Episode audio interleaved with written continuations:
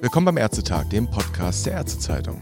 Dass es die Weiterbildung zum Facharzt für Mikrobiologie, Virologie und Infektionsepidemiologie gibt, das weiß spätestens seit Corona womöglich jeder Bundesbürger.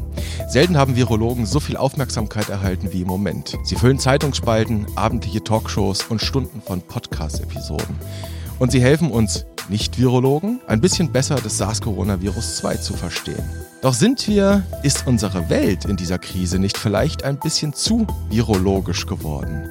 Darüber können wir heute mit einem Virologen reden. Und zwar Jonas Schmidt-Chanasit, der am Hamburger Bernhard-Nocht-Institut zu Viren forscht, die über Arthropoda übertragen werden. Und von dort ist er mir jetzt telefonisch zugeschaltet. Ich grüße Herr Schmidt-Chanasit. Ja, schönen guten Tag. Hallo. Gehen wir doch direkt mal in Medias Res, vielleicht ein bisschen zugespitzt. Würden Sie sich selbst als Corona-Verharmloser vielleicht sogar bezeichnen? Nein, also auf keinen Fall. Ich glaube, was notwendig ist, ist wirklich eine ganz sachliche Debatte, eine gewisse Unaufgeregtheit, weil ich glaube, das ist auch in den letzten Wochen klar geworden, dass uns das nicht weiterbringt. Wir müssen die Dinge sachlich miteinander diskutieren, auch dort, wo es eben durchaus unterschiedliche Meinungen gibt. Aber das ist natürlich alles weit davon entfernt, diese Pandemie zu verharmlosen. Das wäre gefährlich und das sehen wir ja auch, was aus einer Verharmlosung dieser Zustände erwachsen kann, nämlich das, was wir in den USA in Brasilien sehen. Das sind wirklich Zustände, die man hier bei uns in Deutschland so nicht haben will. Mhm. Und das sind äh, sogar präsidentielle Verharmlosungen, die Sie dir ansprechen, mit teilweise wirklich ganz albernen Vorstellungen. Warum ich diese zugespitzte Frage da reingebracht habe ins Spiel, hat einen sehr aktuellen Grund, nämlich erst heute Morgen hat Ihnen persönlich unter anderem der SPD-Politiker Karl Lauterbach in der Welt vorgeworfen in einem Interview in der Welt. Sie liebäugelten lange mit einer Herdenimmunität. Und mit diesem Vorwurf wurden sie auch zuvor schon beispielsweise auf Twitter angefeindet in dieser Diskussion um die Frage, sollen wir jetzt die Schulen wieder öffnen? Wie halten Sie es denn generell mit dieser Herdenimmunität? Stellen wir das doch vielleicht mal klar. Ja, also das ist ganz klar eben eine Falschbehauptung und ich sehe das eben gerade, wenn das von einem erfahrenen Politiker kommt, äh, sehe ich das sehr problematisch, gerade weil er natürlich auch als Kollege weiß, wie ja sensibel dieses Thema ist, wie einzelne Begriffe, die wir quasi in der Fachwelt für uns verwenden, jetzt aufgeladen sind. Dazu gehört die Herdenimmunität, aber eben auch die Durchseuchung, wie das eben in der Bevölkerung wahrgenommen wird. Ganz abgesehen davon, dass das natürlich von mir nie so gesehen wurde, schon gar nicht als Strategie oder Agenda, die ich als Wissenschaftler, als Arzt ja auch gar nicht verfolge. Das ist Aufgabe der Politik. Meine Aufgabe ist es eben, die Zustände zu beschreiben, so wie sie sich darstellen, äh, zu erklären und äh, das ist letztendlich meine Aufgabe. Und seine Aufgabe als Politiker ist es dann natürlich, eine entsprechende Agenda zu haben, einen entsprechenden Plan, wie man am besten durch diese Pandemie kommt. Und die Herdenimmunität, wenn es sie überhaupt so gibt, äh, eigentlich ist an dem Wort nicht die Herde problematisch, sondern das Wort Immunität, weil das ist ja nach wie vor auch eine ungeklärte Frage, hm, ob sie eintreten kann und ab welchem Immunitätslevel sie auch erreicht werden kann. Also äh, vollkommen unklar, ganz abgesehen von den Steuerungsmöglichkeiten, die dort sehr beschränkt sind. Hm, also das, was ich für Deutschland sehe, das, was gerade versucht wird, ist äh, die Strategie der stabilen Kontrolle. Das ist natürlich nicht meine Agenda, sondern ich beschreibe es nur, um das auch nochmal ganz klar zu sagen. Das heißt, man versucht, wenn Ausbrüche entstehen, gerade fokale Herde, so wie wir es bei Tönnies gesehen haben, dieses Infektionsgeschehen mit allen Möglichkeiten, die wir in Deutschland haben, die ausgebaut wurden in den letzten Wochen, das in den Griff zu bekommen kommen. Und das halte ich für eine gute Strategie und ich hoffe, dass sie uns noch lange durch diese Pandemie erfolgreich tragen wird. Mhm. Also Sie sagen, der Umgang, so wie wir ihn im Moment machen, diesen, vielleicht darf man das kommentieren zu einwerfen, dieser rationale Umgang, lokal gut zu reagieren, das halten Sie für einen klugen Umgang mit dieser Pandemie? Das halte ich für einen klugen Umgang und auch nochmal, was mir auch oftmals vorgeworfen wurde, bezieht sich auf ein Tagesthemeninterview von vor mehreren Monaten, wo man quasi in einem Einminüter quasi sehr komplexe Zusammenhänge versucht hat zu erklären, dass das natürlich äh, an Grenzen stößt, muss auch jeder jedem Kritiker klar sein. Insofern finde ich das dann auch immer befremdlich, wenn quasi ein Satz dort herausgegriffen wird aus hunderten von Statements und auch Erklärungen, wo ich wesentlich mehr Zeit hatte und das dann eben immer so negativ auch vorgebracht wird. Das lässt eigentlich eine gute, einen sachlichen Diskurs denn nicht mehr zu. Und dazu gehört eben auch, dass ich gesagt habe, einen hundertprozentigen Schutz nützt niemanden. Und ich glaube, das ist jetzt auch gar nicht irgendwie eine weise Erkenntnis, sondern ich meine, was bedeutet ein hundertprozentiger Schutz? Den gibt es natürlich nicht. Und insofern, wenn man ihn erzwingen will, dass wir uns quasi alle einschließen, nützt das natürlich niemanden, weil äh, dann niemand mehr essen kann, weil niemand mehr ins Krankenhaus kommt. Ähm, insofern ist das ja auch fast selbstredend und gar nicht eigentlich notwendig, das zu diskutieren, diesen Satz. Also Sie, Sie sehen schon, wie aufgeladen das ist und das hat sich in den letzten Wochen leider verstärkt. Auch mhm. diese, ja, man muss fast sagen, Lagerbildung, obwohl ich dieses, ja, dieses Wort auch schrecklich finde, mit den Teams, die dort zum Teil auch postuliert werden. Dieses Team, jenes Team, das ist so ein bisschen Kindergartenniveau. Aber das hat sich durchaus verstärkt in den letzten Wochen. Und ähm, ich glaube, das, was wir am Anfang der Pandemie gesehen haben, dieser Zusammenhalt, dass wir geschlossen in den Lockdown gegangen sind, das das war richtig, das war wichtig, um quasi hier erstmal ein gewisses Basisniveau zu erreichen. Aber ich glaube, was eben zur, ja, zu dieser Spaltung geführt hat, die wir jetzt sehen, die ich hochproblematisch finde, ist, dass jetzt mehr und mehr die Nebenwirkungen eben dieses Lockdowns sichtbar werden, spürbar für viele Menschen, auch dramatisch spürbar werden, auch für Kinder, für die Schüler. Wir sehen, wie wichtig die Bildung ist. Insofern nochmal das, was ich auch oft sage, ganz wichtig, nicht nur der Blick durch die virologisch-epidemiologische Brille, sondern das große Ganze. Das ist das Einmaleins der Pandemie. Also eine Pandemie kann nicht nur virologisch-epidemiologisch begegnet werden, sondern wir müssen, gerade wenn es eben zu diesen Einschnitten kommt, auf die Grundrechte achten. Wir müssen mhm. auf Wissen und Ausbildung achten unserer Kinder und die Ökonomie. Und sozusagen dieses gesamtheitliche Vorgehen ist das, was eben notwendig ist in der Pandemiebekämpfung. Da will ich direkt nochmal nachfragen. Genau das, was Sie gerade zitiert haben, nämlich diese virologisch-epidemiologische Brille, das ist auch tatsächlich der Grund, warum wir heute miteinander reden. Sie hatten das auf Twitter, ich will es nochmal in Gänse zitiert, äh, postuliert vor, vor einigen Tagen. Zitat, der alleinige Blick durch die virologisch-epidemiologische Brille war von Anfang an falsch. So prononciert haben Sie das da aufgeschrieben. In einer Diskussion unter anderem mit einem Pädiater. Und mhm. das sagt ein Virologe, muss man dazu sagen. Ja, also ja. Das, ähm, ja. War es denn falsch, Herr Schmidt-Chandasit, dass Virologen ähm, relativ rasch versucht haben, uns dieses neue Sabeco-Virus zu erklären oder anders gefragt, wie hätten wir es anders machen können? Nein, gar nicht. Das war von unserer Seite überhaupt gar nicht falsch, das zu erklären. Es äh, geht hier einfach darum, äh, wie auch die Politik auf bestimmte Expertisen zurückgegriffen hat und die vor allen Dingen nach außen dargestellt wurden. Es steht außer Frage, mhm. dass sich äh, natürlich die Politik auch sozusagen breit informiert hat und, und auch natürlich das RKI als Bundesinstitut ist ja sehr, sehr breit aufgestellt. Das sind nicht nur Virologen oder Epidemiologen, aber gerade in der Anfangszeit der Pandemie, und das haben die Bundespressekonferenzen gezeigt, das haben die Pressekonferenzen in den einzelnen Ministerien gezeigt, war schon dieser Schwerpunkt klar und deutlich zu sehen. Und ich möchte das gar nicht jetzt äh, auch zu kritisch sehen, aber gerade im weiteren Verlauf, glaube ich, ähm, wäre es wichtig gewesen, gerade als dann auch deutlich wurde, welche Probleme auch quasi die Nebenwirkungen des Lockdowns äh, hervorgerufen werden, dass man da auch diese breite Expertise, die eben notwendig ist, äh, mehr Raum gibt. Das sehe ich auch durchaus kritisch bei einigen Medien, wo wir als Virologen jedes Mal eingeladen werden, aber wo ich mir sehr, sehr gewünscht hätte, eher ein, ein Pädiater zum Beispiel oder eben auch Intensivmediziner, dass die mhm. Kollegen viel, viel häufiger äh, zu Wort gekommen wären. Also das wäre durchaus sinnvoll gewesen.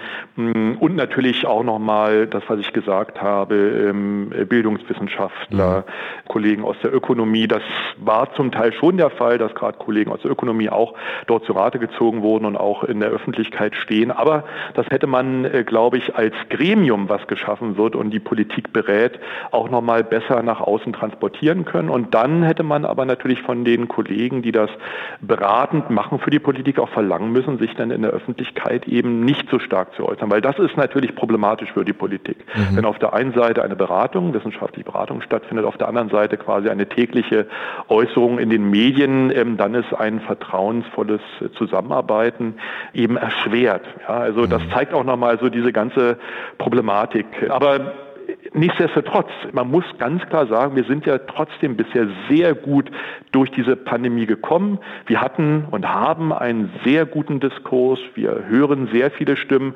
Und das ist in den meisten Ländern der Welt komplett anders. Und mhm. insofern kann man hier auch nochmal wirklich sagen, man kann dankbar sein, dass man in Deutschland ist, dass wir so ein Gesundheitssystem haben. Bei allen Kritikpunkten, die es gibt, bei allen Problemen, die wir angehen müssen, wo wir äh, uns noch besser aufstellen können im öffentlichen Gesundheitswesen, ähm, in der Versorgung, in den Krankenhäusern und so weiter. Gar keine Frage, aber wenn wir das weltweit sehen und das mache ich gerade eben im Tropeninstitut. Wir sind ja sehr, sehr oft in vielen, vielen anderen Ländern, kennen die Gesundheitssysteme sehr gut, in Brasilien, in Thailand, in Afrika.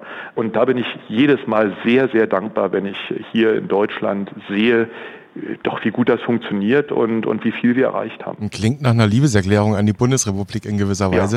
Ja, das ist so. Sie, Sie, haben die Einengung angesprochen. Sie haben auch angesprochen, ja, die unerwünschten Nebenwirkungen, die Kollateralschäden der Pandemie beziehungsweise unserer Intervention, die wahrscheinlich zwangsläufig notwendig waren und ja, der Umgang und das frühe Reagieren darauf. Jetzt haben Sie schon in der Tat mir eine Frage vorweggenommen. Sie haben nämlich eine Möglichkeit postuliert, so ganz beiläufig gerade, wie man es vielleicht anders machen könnte, was vielleicht so eine Lessons learned sein könnte. Sie haben gesagt, eigentlich bräuchten wir so ein Gremium, wo wir verschiedene Fachdisziplinen, wenn ich Sie also richtig verstehe, sollten wir eher schauen, dass wir in einer zukünftigen Situation wie dieser relativ rasch natürlich diesen Expertenrat zusammenholen, aber sehr viel mehr Fächer zusammenbeziehen ja. und quasi ein Beratergremium konstruieren ja. Müssen, ja?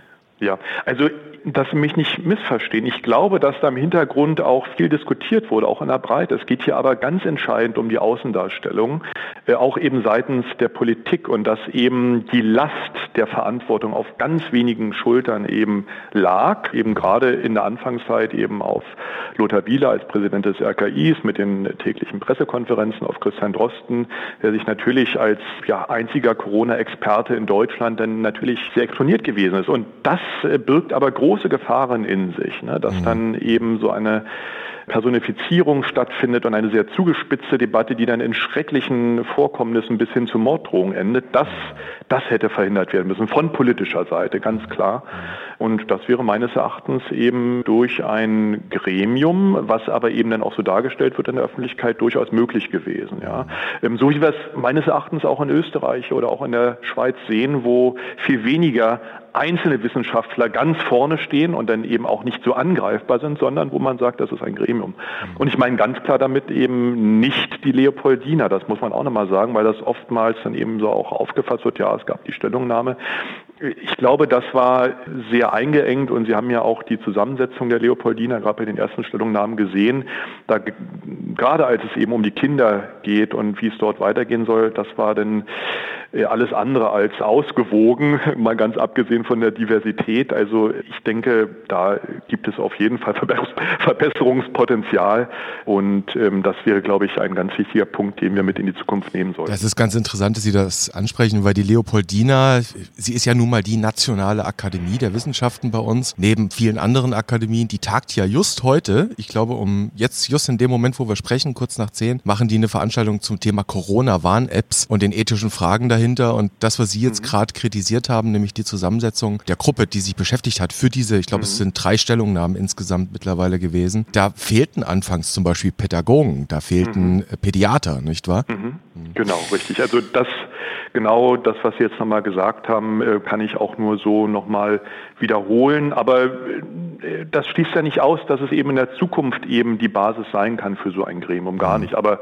ich glaube, auch hier hat man dazugelernt und kann es entsprechend dann verbessern. Und nochmal, äh, auch wenn wir jetzt hier kritische Punkte ansprechen, ich kann es eigentlich nicht oft genug betonen, wir können trotzdem dankbar sein, dass es so gut in Deutschland funktioniert, dass wir so ein Gesundheitssystem haben und vor allen Dingen so einen offenen Diskurs, auch mit den kritischen Fragen, die gestellt gestellt werden dürfen, die in anderen Ländern gar nicht gestellt werden oder wo vor allen Dingen diese Zahlen gar nicht zur Verfügung stehen. Das muss man auch nochmal ganz klar sagen, dass, dass wir hier mit dem Robert-Koch-Institut eine Institution haben, die quasi tagtäglich aus den Gesundheitsämtern diese ganzen Zahlen auch aufbereitet und zur Verfügung stellt.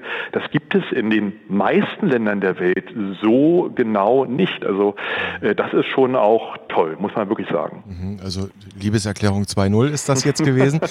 jetzt schauen wir nochmal, und das ist ja wirklich auch ein, man, man darf sehr wohl wissenschaftlich sagen, ein wissenschaftlicher Segen für uns, dass wir in Deutschland einen Kollegen von Ihnen haben, der ja. sich eben ganz speziell mit Coronaviren beschäftigt, der bei dem SARS-1-Virus relativ früh mit dabei war, wo also Expertise im Land vorhanden ist, wo wir auch entsprechende Konsiliarlabore haben, WHO-Kollaborationszentren. Ja. Und ich glaube, der Mann ist mindestens so berühmt wie die Bundeskanzlerin mittlerweile. Ist ja auch ausgezeichnet worden für seinen Podcast, den wirklich ja. Millionen Leute hören. Hm. Als, als er dann sagte, ich gehe jetzt mal in die Sommerpause, ich muss jetzt auch mal ein bisschen forschen und so, gab es wirklich viele, viele Zuschriften, hat man so mitbekommen, wo Leute wirklich traurig waren, dass sie ihm jetzt nicht mehr zuhören können. Herr Schmidt-Chanasit, was glauben Sie, woher das kommt, dass wir im Moment in dieser Zeit, in dieser Pandemie so sehr an den Lippen auch der Virologen Kragen hängen.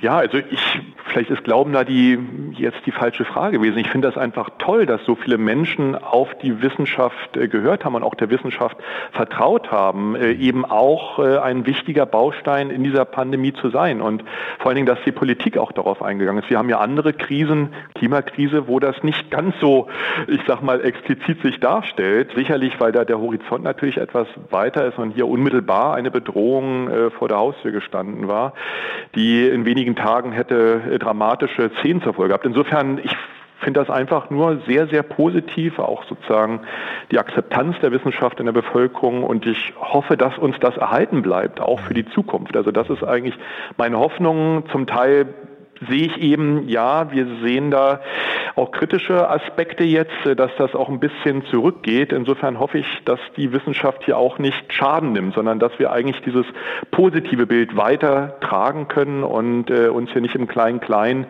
äh, und auch mit diesen Kritikpunkten, die, die Sie jetzt angesprochen haben, letztendlich irgendwie zerfleischen. Das hoffe ich nicht.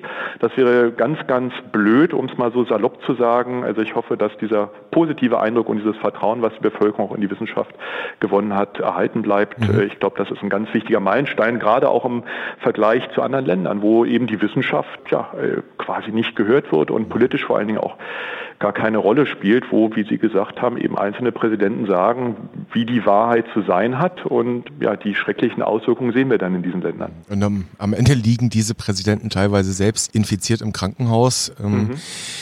Schauen wir nochmal auf dieses Thema Unsicherheit. Ich will mal die, dieses Schlagwort mit in den Ring werfen. Wir erleben, Sie haben es gerade angesprochen, eine veränderte Rezeption der Wissenschaft. Es gibt eine sehr große Offenheit, die Leute hören zu, sie interessieren sich für Wissenschaft. Das ist ein bisschen anders als noch in den letzten Jahren, wo in Sachen Klimawandel beispielsweise die Wissenschaft wirklich einen schweren Schaden ja genommen hat. Mhm. Ich stelle mal eine Hypothese auf, dass wir so offen sind, dass wir das alles so konsumieren, dass wir Podcasts hören, dass wir Zeitungen lesen, dass wir abends ganz gespannt uns irgendwelche Talkshows anschauen, hat eben was mit dieser Unsicherheit zu tun. Wir wollen verstehen, wir wollen Sicherheit Sicherheit. Das ist vielleicht so ein innerer Antrieb von uns Menschen. Und jetzt gibt es ja nun Unsicherheiten auch bei allen anderen möglichen Erkrankungen und auch anderen Virenerkrankungen. Bleiben wir mal in Ihrem Labor. Nehmen wir mal Zika, Dengue, Chikungunya. Alles mhm. Viren, die für uns Mitteleuropäer lange Zeit wirklich fremd waren. Die gab es hier nicht. Und jetzt kommen die Vektoren nun mal zu uns rüber, werden mhm. hier heimisch und auf einmal werden die ein Thema für uns. Das heißt, mhm. auch da erstmal zunächst eine Unsicherheit gewesen. Wie gehen wir oder wie gehen Sie denn mit diesen Unsicherheiten um?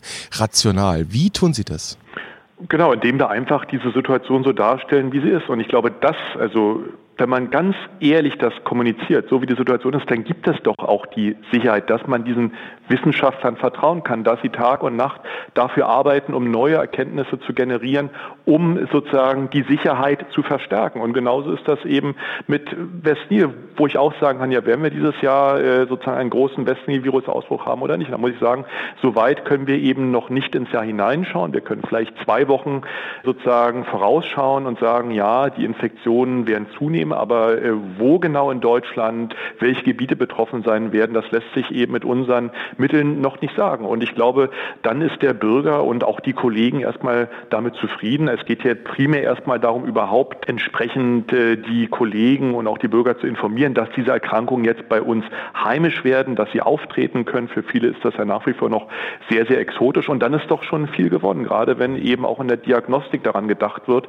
dass dort auch mal eine entsprechende Diagnostik angefragt wird und eben solche Erkrankungsfälle dann als eben, eben nicht diagnostiziert untergehen. Das hat sich zum Beispiel auch bei der Borna-Virus-Erkrankung gezeigt, mhm. die ja, ich muss fast sagen, die neue Tollwut jetzt geworden ist in Deutschland, also mit einer nahezu 100 Prozent äh, Sterblichkeit, wenn man sich infiziert. Und da sehe ich eigentlich immer eine sehr, sehr große Dankbarkeit der Kollegen, wenn wir eben äh, aufklären, wenn wir sagen, wo diese Erreger vorkommen, wie die wahrscheinlichen Übertragungsmechanismen sind, aber auch immer ganz klar machen, was wir eben noch nicht beantworten können. Und äh, ich glaube, das ist das, was die Kollegen, aber eben auch die Bürger von uns erwarten. Also Fragezeichen ganz klar auch benennen. Ja, ganz mhm. klar. Wenn man da eine falsche Sicherheit vorgockeln würde, äh, ich glaube, das hätte dann eben genau diese fatalen Folgen, die ich dann zum Teil eben auch bei Äußerungen bestimmter Politiker eben mhm. bemängle. Ne? Und ähm, wenn man sagt, das und das ist ganz klar oder das ist ganz klar ein großes Risiko, obwohl das dann eben nicht so ist, dann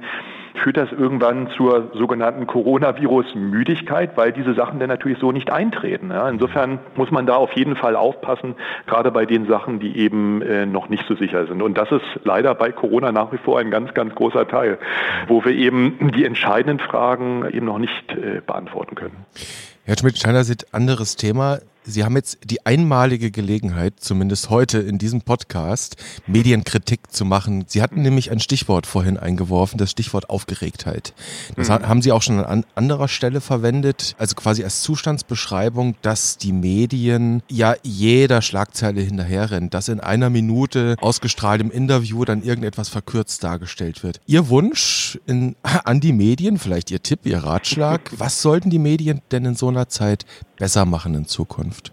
Oder anders? Also ja, also Sie haben schon wichtige Punkte genannt, aber ich bin da ganz vorsichtig mal von den Medien zu sprechen. Sie sehen die ganz unterschiedlichen Formate, mit denen wir auch zusammenarbeiten und auch nochmal ein ganz wichtiger Punkt. Ich habe mich immer dagegen verwahrt, zum Beispiel bestimmte Formate von vornherein auszuschließen. Gerade in der Pandemie ist das ganz kritisch, weil sie eben bestimmte Bevölkerungsgruppen nur mit bestimmten Formaten erreichen. Das gilt eben für Ältere, aber eben auch für jüngere Menschen. Äh, insofern haben wir hier immer versucht, mit allen Formaten, wenn eine sachliche, korrekte Zusammenarbeit möglich ist, auch zusammenzuarbeiten.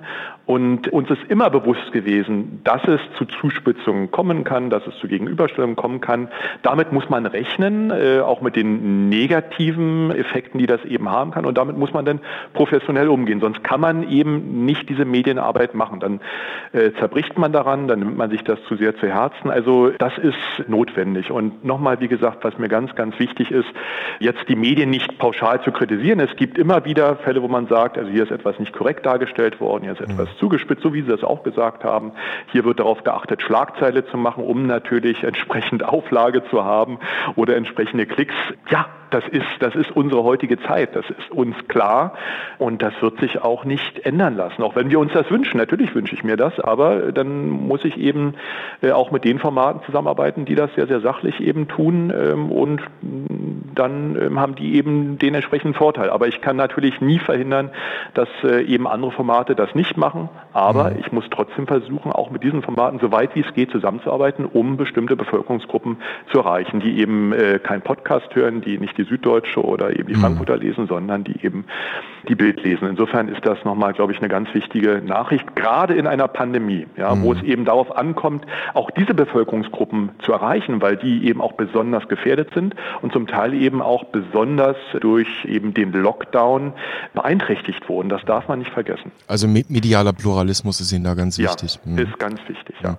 Zu guter Letzt vielleicht noch eine Sache. Ich komme um dieses Thema nicht herum. Ich muss Sie jetzt damit quälen. Es wurde wurde ja, wenn wir schon bei Medien sind, immer wieder auch dieser Streit in der Virologenschaft stilisiert. Da hieß es dann Hendrik Streeck gegen Christian Trosten. Sie erinnern sich an diese PK und diesen, diesen Vorwurf. Da gab es ja dann sogar Ermittlungen auf einmal. Dann gibt es da den Hallenser Kekulé. Irgendwie gibt es da so eine Lagerbildung, wurde in den Medien teilweise mitgeteilt. Streit zwischen Virologen. Gibt es den Streit? Wie erleben Sie das? Nein, also ähm, vielleicht nochmal, um das ganz klar zu sagen. Also die Wissenschaft oder eben auch gerade die Medizin, gerade wenn es hier um Lehrstuhlinhaber geht, um Chefärzte, das ist nicht dieses Unschuldslamm, was sie, ja, was vielleicht oft auch gezeichnet wurde, dass irgendwer in Elfenbeinturm vor sich hin forscht. Also Wissenschaft ist eine hochkompetitive Angelegenheit. Mhm. Konkurrieren um Forschungsgelder, um Renommee, um Einfluss, äh, um Doktorandenstellen. Also das darf niemanden verwundern. Das ist letztendlich so, wie unsere Gesellschaft funktioniert und das ist auch in der Wissenschaft so. Da nimmt sich Wissenschaft überhaupt gar nicht aus. Insofern darf es niemanden verwundern, dass es dort auch solche Sachen gibt. Ich möchte das jetzt aber auf keinen Fall äh, natürlich jetzt dramatisieren. Also es ist einfach so, wie unsere Gesellschaft ist. Es gibt, es kann auch Konflikte geben. Nichtsdestotrotz verstehen wir uns in diesem Kleinfach sehr gut. Wir sehen uns sozusagen sehr, sehr oft äh, auf den Jahrestagungen, auf anderen Kongressen, gerade weil die Virologie ja ähm, in der Medizin so ein kleines Fach ist. Also hier ist eine professionelle Zusammenarbeit äh, sozusagen auf breiter Ebene möglich und findet statt. Aber, das darf man nicht verschweigen, natürlich, wie überall im Leben gibt es genau diese Konflikte, die Sie auch genannt haben. Und das ist überall in der Wissenschaft so. Und gerade im medizinischen Bereich, gerade wenn Sie Chefarzt sind, wenn Sie Lehrstuhlinhaber sind, kann jeder überlegen, wie, wie wird man das? Äh, das wird man nicht, wenn man quasi alleine ähm, irgendwo vergeistigt forscht. Mhm. Da geht es darum, sich durchzusetzen und äh, eben auch äh, gegen Konkurrenz zu bestehen. Das muss man ganz klar sagen. Mhm. Also Wettbewerb, klar, davon lebt die Wissenschaft. Wäre ja auch langweilig, wenn alle nur noch einer Idee hinterher hecheln, dann kommen wir ja irgendwie auch nicht weiter. Aber dass jetzt in der Fachcommunity, so wie es hier und da mal dargestellt wurde, dass ein Spaltpilz durchgeht, das sehen Sie nicht, oder? Also persönlicher auch. Nein, nein. Es ist ein Diskurs, der wird sachlich geführt und die Zuspitzung findet dann in den Medien statt. Das äh, ist allen Beteiligten klar und da muss man da drüber stehen und äh, trifft sich bei der nächsten Konferenz und wird die Argumente austauschen auf Vorträgen und das wird diskutiert, so wie es überall üblich ist in der Wissenschaft. Also ein ganz normales Verhältnis und Vorgehen. Also sachlich miteinander streiten, genau. sachlich auch reden über diese ja. Pandemie und was passiert. Das ist so Ihre Forderung, das ist Ihnen genau. wichtig und das nehme ich auch mal für uns Medien mit dass wir das Ganze sachlich auch begleiten. Nicht immer die groß zugespitzte Headline formulieren, die im Zweifelsfall dann einfach falsch ist. Herr Schmidt-Chandasit, ich bedanke mich für die Zeit und Ihren Blick auf diese virologisch-epidemiologische Zeit, in der wir uns befinden und auf das Öffnen, das vor uns steht, dass wir die mhm. Brille mal abnehmen und etwas weiterschauen. Ich bedanke das ist mich. Ganz wichtig. Ja, da bedanke ich mich dafür, dass ich auch die Möglichkeit hatte, das auch nochmal etwas ausführlicher darzustellen.